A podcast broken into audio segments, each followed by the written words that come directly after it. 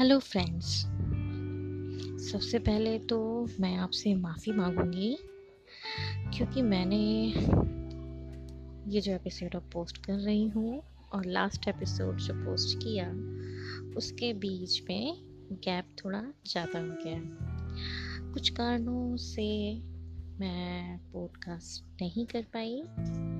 आप लोगों को तो पता ही है, जैसे कि पूरे वर्ल्ड में ही सिर्फ़ इंडिया में पूरे वर्ल्ड पे ही कोविड की सिचुएशन इंडिया में और ज़्यादा और ज़्यादा थोड़ी सी परेशानी वाली हो गई है। कोविड के केसेस बढ़ रहे हैं। और इस वजह से और भी कई लोगों को होती रहती है कुछ ना कुछ कुछ ना कुछ कैसी छोटी मोटी प्रॉब्लम्स इससे रिलेटेड या किसी इससे रिलेटेड नहीं।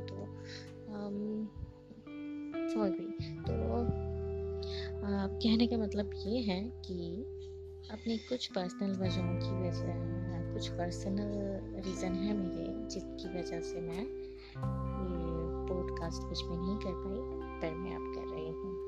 तो इसके लिए माफ़ी चाहूँगी। और आज मैं पॉडकास्ट करने वाली हूँ अपनी एक कविता जो मैंने खुद लिखी है।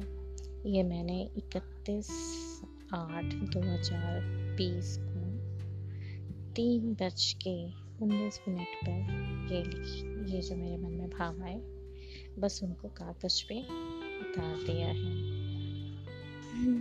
जैसे सिचुएशन चल रही थी, उसी के अकॉर्डिंग मेरी कविता है, थोड़ी सैड है। थोड़ी सैड सी है। आशा करती हूँ आप लोगों को पसंद आएगी। तो अब आपका ज़्यादा समय ना लेते हुए मैं इस कविता की ओर चलती हूँ। मैंने इस अपनी जो कविता है, उसका शीर्षक रखा है उलझन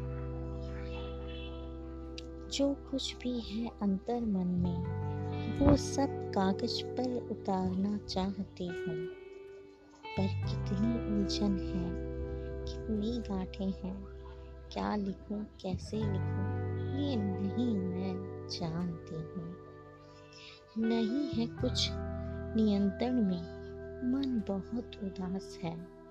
मेरे हृदय में इस समय वेदना का वास है। इस जीवन रूपी दलदल में बस आशा की एक डोर है। है बाहर सन्नाटा पसरा। पर भीतर बहुत शोर है।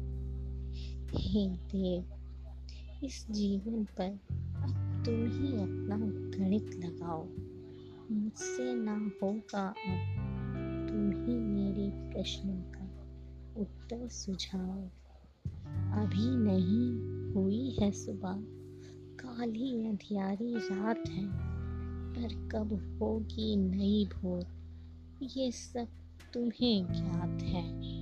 मुझ पर अपनी कृपा करो। और अपना साथ दो। मुझे अपनी कृपा दृष्टि से परिपूर्ण हो जो। वो दया का हाथ दो। वो दया का हाथ दो। वो दया का हाथ दो। Thank you